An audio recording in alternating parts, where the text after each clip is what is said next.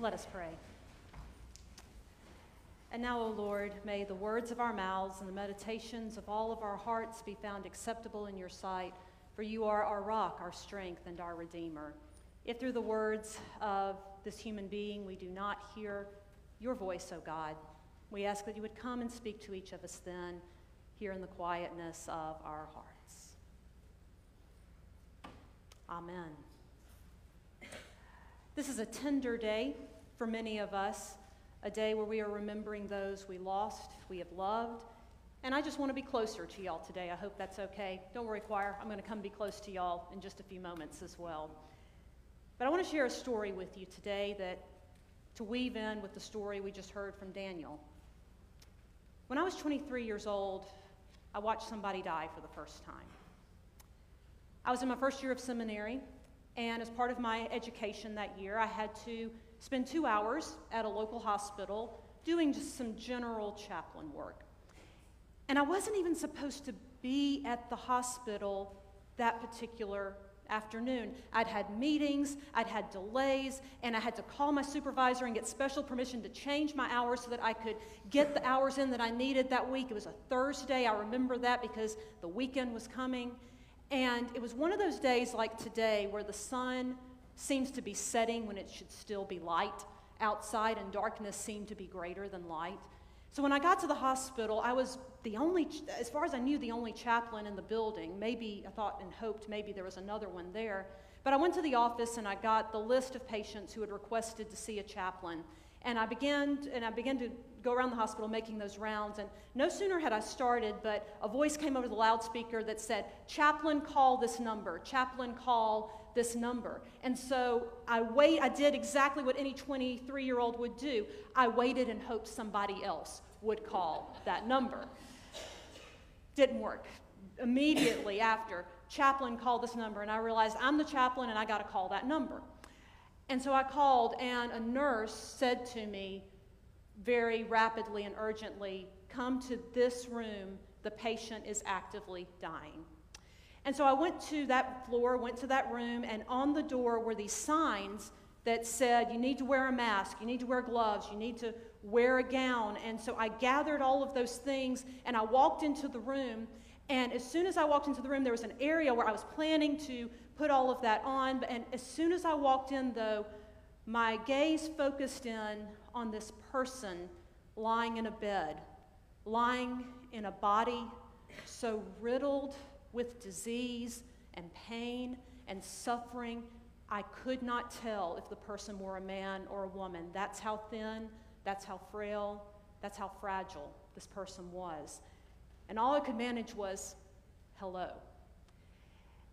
And the person looked at me, really looked at me, and I still see those eyes as much as I am looking at your eyes today. And I learned really well that day how to read people's eyes, even though this person and I had never, he, this person never said a word to me audibly with voice. I was able to read in those eyes total fear, terror, and panic much like the prophet Daniel described today, that he was troubled in spirit and terrified because you see, I was looking at this person. I was making eye contact with this person. And yes, the person was making eye contact with me, but they were also seeing something that I could not see. This person was seeing a world where God's hand had begun to pull back the curtain. And the person was beginning to see into eternity, was beginning to see what was on the other side. And in that moment, the person was scared, like Daniel. Who knows? He may, the person may have been seeing exactly what Daniel was. This, and we heard in the vision today that Daniel saw four winds. They already heard four winds, and there was a sea, and there were four beasts coming out of the sea. And the sea and the waters throughout Scripture represent chaos, they represent confusion, they represent everything being out of order. In Genesis chapter 1, verse 1, we hear that God breathed his spirit over the chaos, over the watery void, and began to draw light out of darkness and began to create.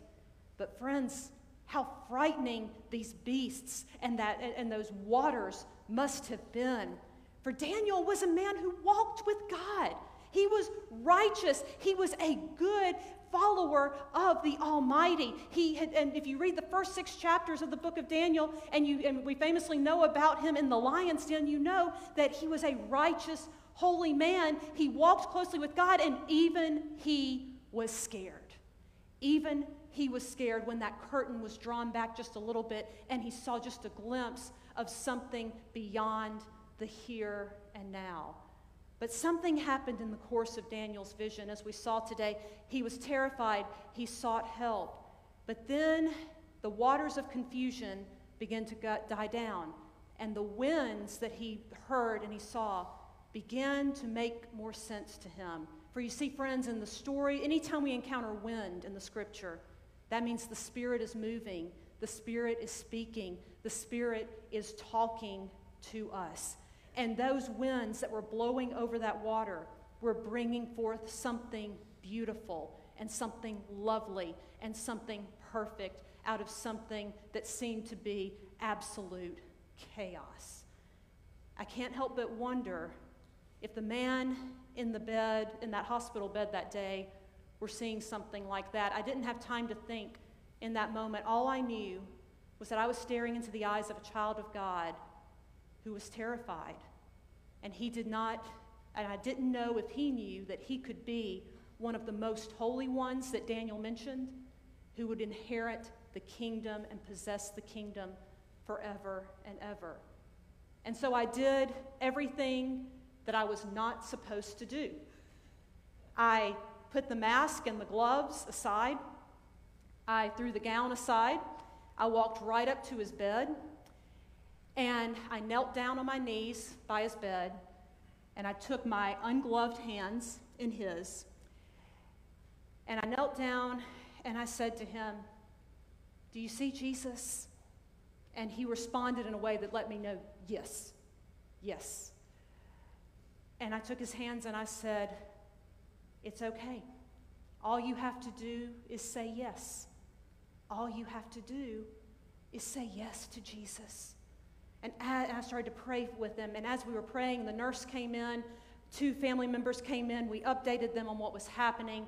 And as they, and, and we prayed together, I talked them through saying goodbye, through letting go, and we went through that whole process. And in the midst of that, we looked over, I looked over at one point, and the, the patient had a tear running down the side of his face.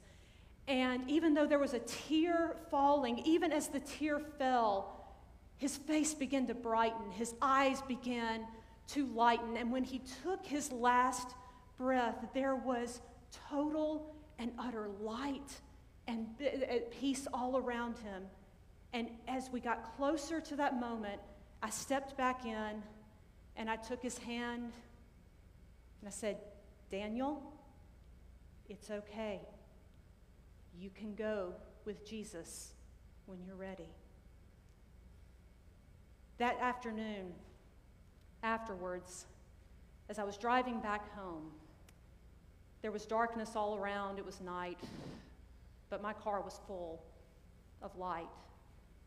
Not only because I had seen and witnessed one of the greatest miracles that happens every single day but because I reached out my hand to Daniel that day, and he reached back with his heart. And in that moment, the Father gave me a little, just a tiny piece, a tiny taste of what the Father's heart of love is like. That God desperately loved this individual, and He loves us all, and He's present in those moments he never leaves us, He never forsakes us, for we are the holy, we who choose to follow Him are the holy ones who inherit and possess the kingdom forever and ever and ever. For those of you today who have lost a loved one, that you're not sure what their relationship with God was, be it in this past year or in other times, let me speak from personal experience and say to you, it is okay. You have no idea. I have witnessed it. The relentless and reckless and overwhelming love of God. Jesus stops at nothing. Jesus is like that Rick Astley song I'm never going to give you up. I'm never going to let you down. I'm never going to turn around and hurt you. Never going to make you cry. Come on, Ted Lasso fans, help me out here. Um, you're never going to make you cry, never going to say goodbye, never going to tell a lie or hurt you.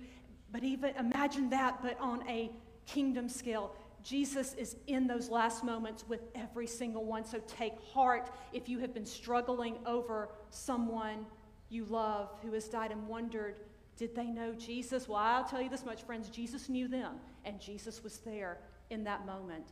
And the other thing, as we prepare to come to the Lord's table, is this, friends. Know this that the kingdom of God is closer than we think. I mean, it was right there in that hospital room with me. One person saw it, the, one, the, one person saw it more clearly than I did. But every day, God is wanting to pull back the curtain and show us a little glimpse of His glory. Friends, don't wait till the last minute to see His glory. Start today. Start today. Not just giving your life to Jesus, but following Him, being like Him, receiving his body, receiving his blood, not just at this table, but in the very, your very soul and in your being, so that you can go forth. And when the curtain is pulled back for all of us on that last day, indeed, we will, we will possess the kingdom forever and ever. But let's start today. Let's reach out our hand to God and invite his heart to be given to us. For Christ our Lord invites to his table all who love him, who earnestly repent of their sin and seek to live in peace with one another. Therefore, therefore, let us confess our sin before God and one another. It's on page 12 of your hymnal.